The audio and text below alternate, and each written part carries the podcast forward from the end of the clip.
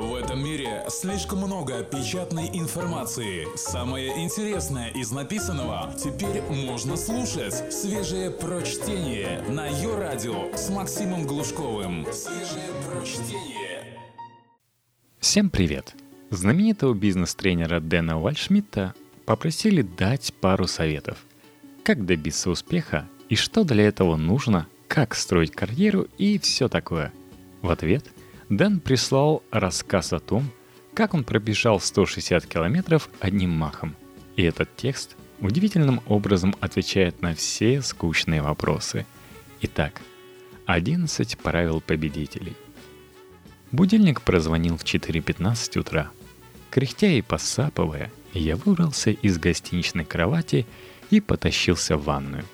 Начинался тот самый день, После многих лет занятий бегом и нескольких месяцев прицельных тренировок я был готов к этой гонке так, как никто и никогда не был готов. По крайней мере, мне так казалось.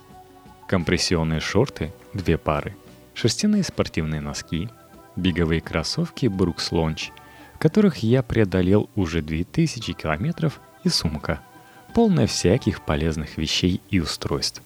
Мы – я и моя жена Сара пробежали три лестничных пролета, скачали в ее Ford Explorer и пустились 50-километровый путь до лагеря Уошита.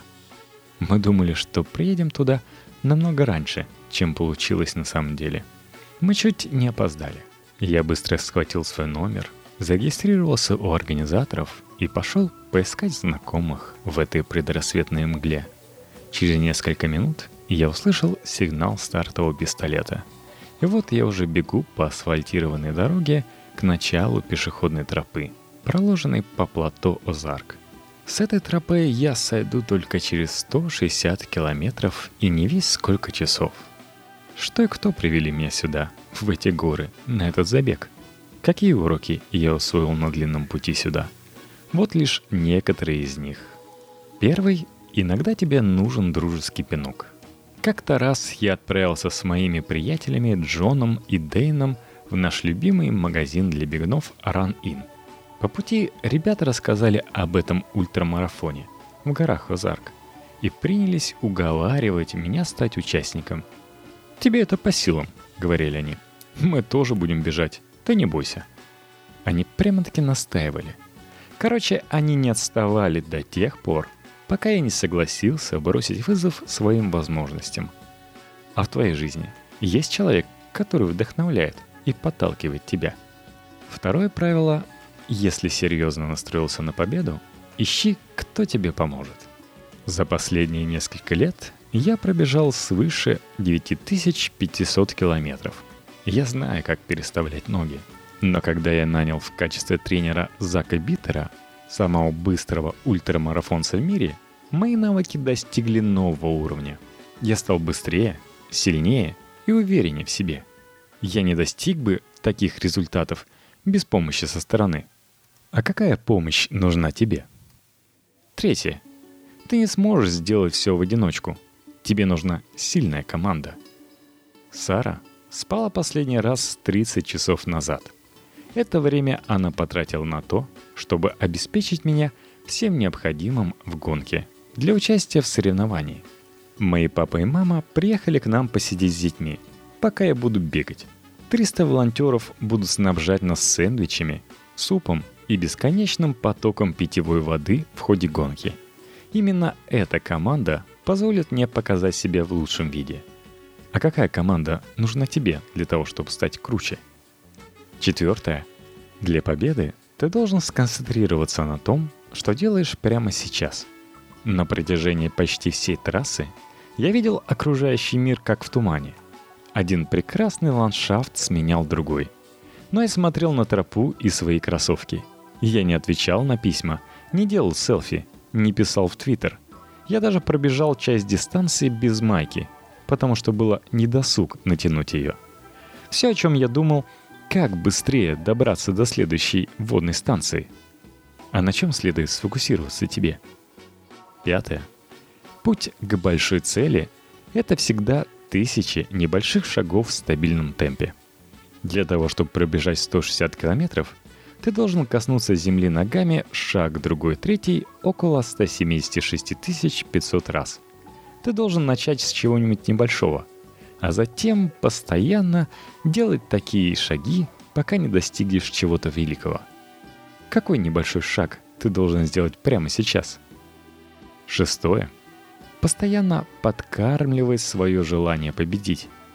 Пока погода была теплой, я съел около дюжины сэндвичей с арахисовым маслом и джемом. Как только стало холодать, я переключился на горячий вермишелевый суп. И хотя аппетита не было никакого, я понимал, если не заставлю себя есть, мое тело откажется нормально работать задолго до финишной черты. Это же утверждение справедливо в отношении вдохновения. А какая мотивация позволит тебе дойти до твоего финиша – твоей великой цели. Седьмое. На пути к награде нужно терпеть боль. В какой-то момент тебе станет плохо. Покажется, что ты не можешь сделать больше ни одного шага. Но ты стиснешь зубы и продолжишь путь. Не потому, что ты любишь боль, а потому, что очень хочешь получить вознаграждение за труды. Именно об этом ты должен думать. О своей награде, о своей великой цели – только эти мысли будут толкать тебя вперед. О какой награде ты думаешь? У тебя вообще есть цель? Восьмое правило. Никто не может тебя остановить, кроме тебя самого. И ты в этом можешь быть невероятно убедительным. Сомнения в себе, все эти мысли «я не смогу» заставят тебя сдаться быстрее, чем ты планировал. Кстати, ты планировал сдаться? Если твердить себе, что не сможешь, ты не сможешь. Никаких сюрпризов. Ты сдашься. И это поражение повлияет на всю твою оставшуюся жизнь. Ты будешь до конца дней жалеть о том, что не выложился по полной. А тебе нужен новый образ тебя и новая самооценка. Девятое. С друзьями ты сделаешь больше. Прибежав километров сто, я сбросил темп, чтобы дождаться спортсмена, болтавшегося сзади. Мне надоело бежать в одиночку – Хотелось поболтать. И это принесло мне пять часов прекрасной дружбы. Когда ты видишь, как другой человек, бегущий рядом, преодолевает свою боль и продолжает движение, это заставляет держаться и делать то же самое. Какие новые друзья нужны тебе? Десятое. Даже если победишь, ты будешь страдать. После пересечения финишной черты меня трясло так, что Сара подумала, не вызвать ли санитаров. Мои ноги просто отказывались работать. На следующее утро мне пришлось спускаться по ступеням задом наперед. Так болели ступни. А еще через 24 часа я вообще не смог ходить. Даже самые простые действия вызывали приступы боли. Для полного восстановления мне потребовалось около трех дней. А ты знаешь, что тебе понадобится после победы? Одиннадцатое правило даже если победишь, желание побеждать никуда не денется. Эта гонка завершена. У меня за спиной 160 пройденных километров. Я занял четвертое место в общем зачете. Не так уж и плохо. Но меня ждет еще одна гонка. И значит, у меня есть еще одна причина быть собранным и целеустремленным. Следующий повод — жаждать победы. Стремление к победе — это факел, который не должен потухнуть. Ты не должен останавливаться. Именно это и делает тебя живым человеком. А у тебя уже есть следующая цель? Солнце поднялось и опустилось за горизонт, а я все продолжал бежать. Холод сменился жарой, а затем вновь холодом. А я все еще находился на той же тропе посреди горного массива Азарк. Я достиг последней водной станции в час 18 ночи – Номер 126 приближается к финишной черте, сказал при моем приближении в рацию оператор. Он посмотрел на меня пристально, а затем махнул в сторону финиша. Осталось чуть больше трех километров, и ты на месте. Я принялся бежать немного быстрее, пытаясь опередить секундомер, шаг за шагом, метр за метром. И вскоре я уже различал музыку, что играла вдалеке. Они знали, что я близко. На финише уже ждала Сара — там был и руководитель соревнований. Черта была совсем рядом, шаг за шагом, метр за метром. В час 29 утра Через 19 часов 29 минут и 21 секунду после старта я завершил дистанцию. Но процесс усвоения этих уроков еще не закончен. Только свежее прочтение на Йо-Радио. О людях. Текст Евгений Крузенштерн. Предпочтя науку военной службе, я получил корочки аспиранта, а вместе с ними ставку младшего преподавателя, зарплату 415 рублей в месяц и обязанность читать лекции заочникам. На тот момент я уже с год как преподавал технику и технологию СМИ первокурсникам, так что не расстроился. Какая в сущности разница? Однако разница была, и она меня поразила. 20 пар усталых глаз, в основном женских, источали однозначное ощущение бессмысленности происходящего.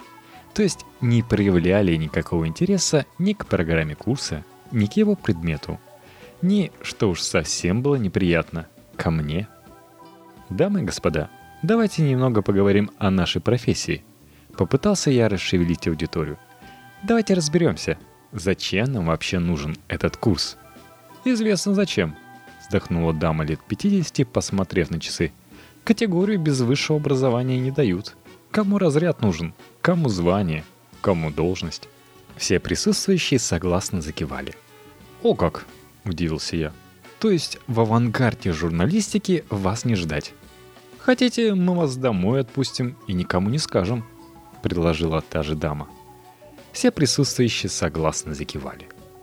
И хотя потом у меня были разные студенты – среди которых попадались даже увлеченные второй молодостью пенсионеры, на душе почему-то осталось вот это вот. Известно зачем. Все свое время, думал я, вот и учиться новому надо до 30, пока мозг живой и быстрый. Потом только для корочки. В лучшем случае для повышения уже имеющейся квалификации. Долгое время – Жизнь подбрасывала мне аргументы исключительно в пользу вышеизложенных умозаключений. Вот мой бывший начальник, отметив сорокалетие, записался на курсы английского языка. И, конечно, бесчисленное количество дел не позволило ему посещать уроки. Вот наш 37-летний логист позорно сбежал с факультета пиар, не выдержав общества юных нимф. Будучи проездом на малой родине, я виделся с двумя одноклассниками. Когда-то это были пытливые технические умы. Часами могли изучать электросхемы, чертить, паять. Однажды подрались, споря о полупроводниках и диодах. Прогресс был светом в их жизни, но прошло 20 лет, и вот уже я рассказываю героям этого унылого абзаца, пожарному инспектору и инженеру подстанции – о том, что можно бесплатно звонить при помощи интернета. Не верят. Их интернет сужен до странички в престарелой соцсети. Желание учиться, познавать новое – никакого. Все потому, что каждому возрасту свои плюсы.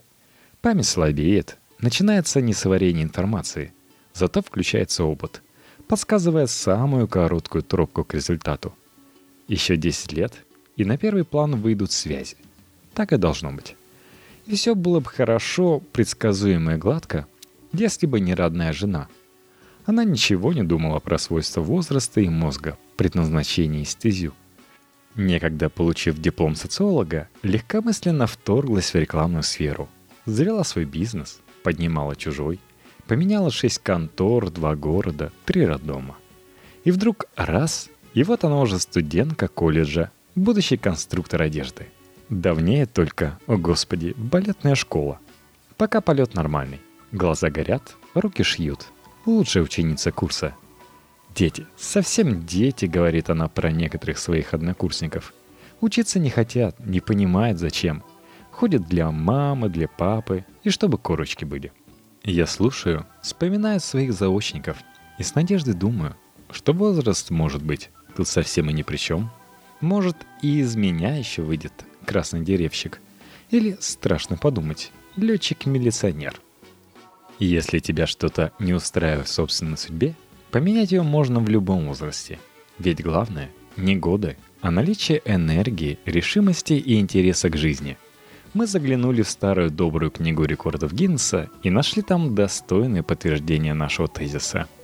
Реймонд Мун, Бодибилдингом увлекся после 70. Формально выступает в категории 35+, хотя ему уже 85. И даже сумел вернуться на подиум после того, как заборол рак. Джордж Керби и Дорин Лаки встречались 27 лет и поженились в июне этого года. Ему 103 года, ей 91. Джордж говорит, рядом с Дорин, я чувствую себя молодым. Хотелось закрепить этот факт. Фауджа Синг. Увлекся спортом ближе к 90 годам. Сегодня ему 104. Первый марафон пробежал меньше, чем за 7 часов. Потом был рекорд для тех, кому за 90. 5 часов 40 минут. Алан Стюарт. В 91 год, в 2006 получил степень бакалавра права, а в 97 лет, в 2012 окончил университет со степенью магистра клинической медицины. Зачем? «Я свято верю», — говорит Алан, что с возрастом необходимость надлежащей умственной и физической нагрузки только возрастает. Вот и поддерживаю себя в форме.